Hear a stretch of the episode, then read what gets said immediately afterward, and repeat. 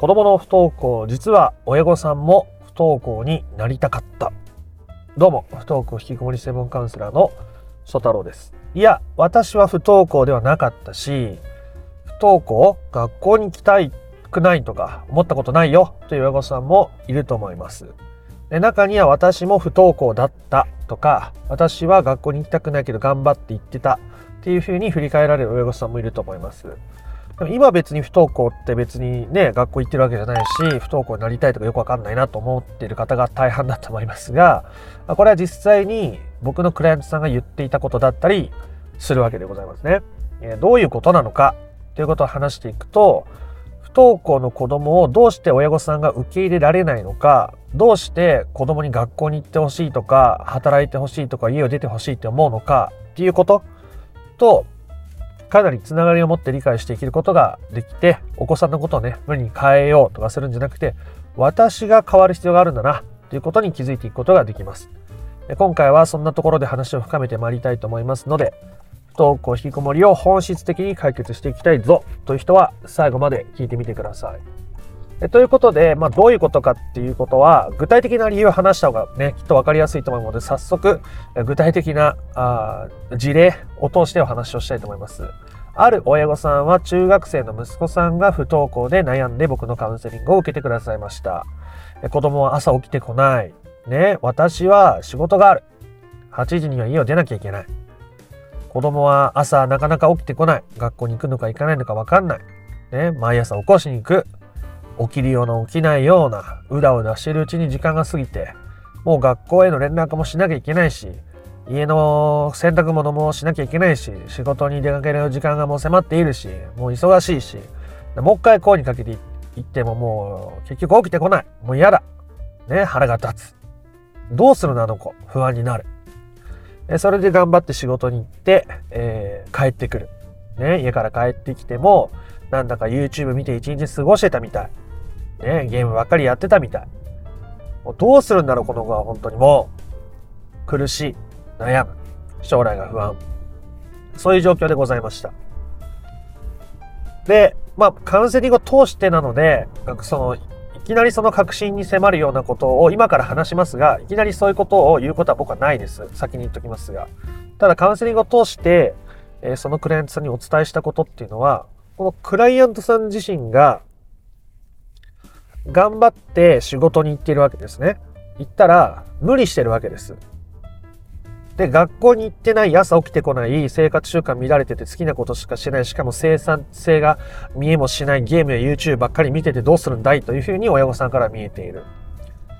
という時に、なんで子供に対してそういう焦りとか不安を持つのかっていう一つの答えが、私は頑張ってんのに、なんであんた何もしないの？それでいいの？てかダメじゃない。将来やばいよ。お母さんも不安。ということに陥っているということでございますね。で、今の時点だとまだ、この、じ私も不登校になりたかったっていうところにたどり着けてない気がするかもしれませんが、かなり近づいてきています。で、カウンセリングを通して、まあ、その自分のことを受け入れるとか、子供のことを受け入れるとか、自分と相手の問題を切り分けて考えましょうとか、自分の機嫌は自分でとって充実した時間を過ごしていきながら考えていきましょうとかね、僕が普段いろいろお伝えしていることに取り組んでくださいました。そのクライアントさんも。で、どうなったかというと、だんだん自分がすごく無理をしてきたということに気づいてきたんですね。で、あなた無理してますよみたいな言い方を僕は基本的にはしないですけども、まあ、だんだん気づいてくるわけです。自分のことを客観的に見れるようになると。私普通だと思ってたけど、なんだかすごく頑張ってたみたいだし、頑張りすぎてたみたいです。そうなっていったクライアントさんは、結局どうなったのかというと、ある時仕事を急に休みました。もう体調的に行くのが難しいと思って、思い切ってその日休んだそうです。そしてその英語さんはお昼過ぎまでダラダラ家で過ごしたそうです。今まではね、家のことやんなきゃいけない。家事もあるし、仕事だってあるし、ね、そんな休まる暇なんてない。まあ、ちょっとずつ自分にゆとりが持てるように行動していたものの、まあ、子供ほどね、そんな自由気ままな生活はできてなかった。そんな親御さんが仕事をある日休んで、何もしないのんびりダラダラする時間を過ごした後に僕に言ってくださったのが、私、本当はゆっくりしたかったんだって思った。ね、のんびりダラダラしてこんな気持ちになれるって思ってなかった。すごい、まあ最初は罪悪感も少し感じたけど、でも自分がそうやってゆっくり過ごせたことはすごく良かった。初めて子供の気持ちが分かった気がする。ね、やりたくないことがあって、どうしても動けない時があって、のんびりダラダラ過ごしたくなってしまう。ね。そんな親御さんになれたわけですね。子供に対して、ね、働かなきゃ、外に出なきゃ、勉強しなきゃ、将来のこと考えなきゃ。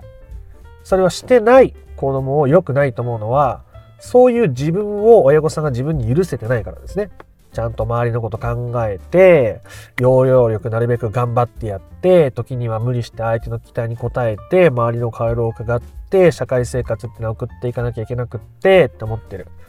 それをしてない子供は許せない、ずるい、ダメ、おかしい、どうすんの？って思ってたりするわけです。で、そういう自分になってみる。そういう自分を許してみるっていうことが、この親御さんにとっては、仕事をサボって、まあ、半ばサボり。まあ、僕はね、それもいいと思いますよ。えー、半ばサボってゆっくりすると。で、これは、その人の主観からするとサボってるって感じるようなことでも、で、僕からしたらもう十分頑張ってたし、無理してたから、その休む時ぐらいあってもいいじゃんっていう感じですね。で、その方はそうやって休んで、そういうふうに子供のことを受け入れられてからなお、子供に対して受け入れられるっていうことが進んでいったわけですね。あ、私も休みたかったんだと。できっとこの子は今そういう状況なんだと。で私が無理してたから子供に対して余計にこうせっかちにいろいろ背中を押したくなるようなことをしてきたんだということでございますね。それに気づけたからもう無理に子供にどうこうしようっていう気がいい意味でなくなっていくしもっと私がゆとりを持たないと自分のことも受け入れらんないし相手のことも受け入れらんないんだなっていうことに、ね、こう、腹に落として理解できるわけですね。自分で体感したから、体験したからですね。頭で理解したことよりも腹に落ちるってことは100倍ぐらい効果が違いますから、知らないより知ってることのが100倍ぐらい価値があるあるというか効果があるし、知ってるより腹落ちした時の方がまたさらに100倍ぐらい変化が起きるわけです。なので、あなたが不登校、引きこもりを本質的に解決したいっていう時には、あなたが子供に対して受け入れられないこと、それを自分に親御さんが許せているのかっていうことを考えてみることはめちゃめちゃに有意義になります。ね。ちょっとワークの部分に入ってきました。もう一回言いますよ。あなたは子供のどんなところが受け入れられないでしょうかそしてそんな自分をあなたは受け入れられているでしょうか？子供の受け入れられていない部分をあなたは自分に許していますか？例えば、えー、昼夜逆転している不規則な生活ご飯も食べない、えー、ダラダラしている家のことやらない学校のこと考えてない、まあ、言ったらそれは将来のこととか社会生活を考えてないっていうことでいいですね。そんな自分をあなたは自分に許せていますか？そんな自分じゃダメだ。って思っていませんか？もし親御さんが今言った例えば昼夜逆転とか、ダラダラして過ごすとか将来のことを考えてないっていうこと、社会生活を考えてないっていうことを自分に許せてたら、ね、そういう自分でもいいし、でも私は、えー、自分が調子よくね、充実した人生を送るために、今言ったような生活習慣整えて、えー、将来のこととか今の生活のことも考えて過ごしていた方が私がね、日々充実するから、それで私はやっていくよっていうスタンスだったら、これ両方受け入れられていた状態で、えー、自分の充実するっていう選択肢を取れてるから、あこう、良くないってさっき挙げたその生活習慣乱れてるダラダラしてるっていう人を見ても、心が反応しないんですね。どうにかしてやろうとかダメだとかずるいとか悪いとか、どうするのとか不安とか心配とかっていう気持ちが出てこなくなるんです。だってそれでもいいって思ってるし、そういう私でもいいって思ってるから。そういう私でもいいと思いながら相手に対してそういうあなたはダメだって思うことっていうのは、まあ、かなり起きないです。でそういう時にまた違うところが引っかかってる場合がありますけどね心の中で違う部分が引っかかってるけどそこに到達できてないから、まあ、そういう現れになっていることもありますがここで話すと話が複雑になりすぎるのでえー、話しません。話せません、えー、理解が難しくなるから余計に話しません。ということでございますね。なので、まず、親御さんがお子さんに対して受け入れられていないことを書き出す。で、それを自分に許せてるかな？そういう自分を表現できてるかな？っていうことを、またその横に丸とか三角とかペケで書いてみてください。ね。できてる。ね。例えば子供が YouTube ばっかり見てる。あ、でも私 YouTube、私もいろいろ見てるし、あ自分に許せてるかな？丸。将来のこと考えてないのはなしでしょ。私だって将来のこと考えてすごく子供に対して気になってるし、将来のこと考えてないいい自分を、子供を受け入れられていない。これはペケ。みたいにしてみることです。で、ペケっていうのは悪いってことじゃないですかね。受け入れられていないっていうためのサインですから。チェックですから。で、受け入れられていないことが見つかったら、今度はそういう私でもいいというふうに、えー、文章にしてみてください。例えば将来のことを考えられない私でもいい。将来のことを考えられない子供でもいい。で、それでもいいって声を出すと、ダメじゃない？良くないんじゃない？まずいんじゃない？どうするの？って気持ちが出てくるかもしれません。そしたらその気持ちを否定しないでください。ね？無理に思い込む必要はないわけです。将来のことを考えない私でもいい。考えられない私でもいい。でそれに対して不安を感じる私でもいい。ね、人間の中にはいろんな自分がいます。不安を感じる自分とか、不安を感じる自分を責めたくなる自分とか、本当はそんなことすら考えたくない自分とか、いろんな自分がいるんですね。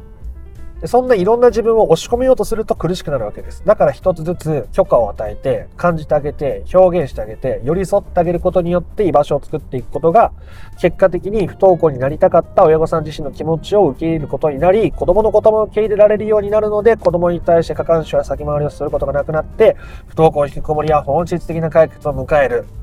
といったことになるわけでございますね。ええ。ということで話をまとめて終わりに向かいましょう。不登校の子供、実は親御さんも不登校になりたかった。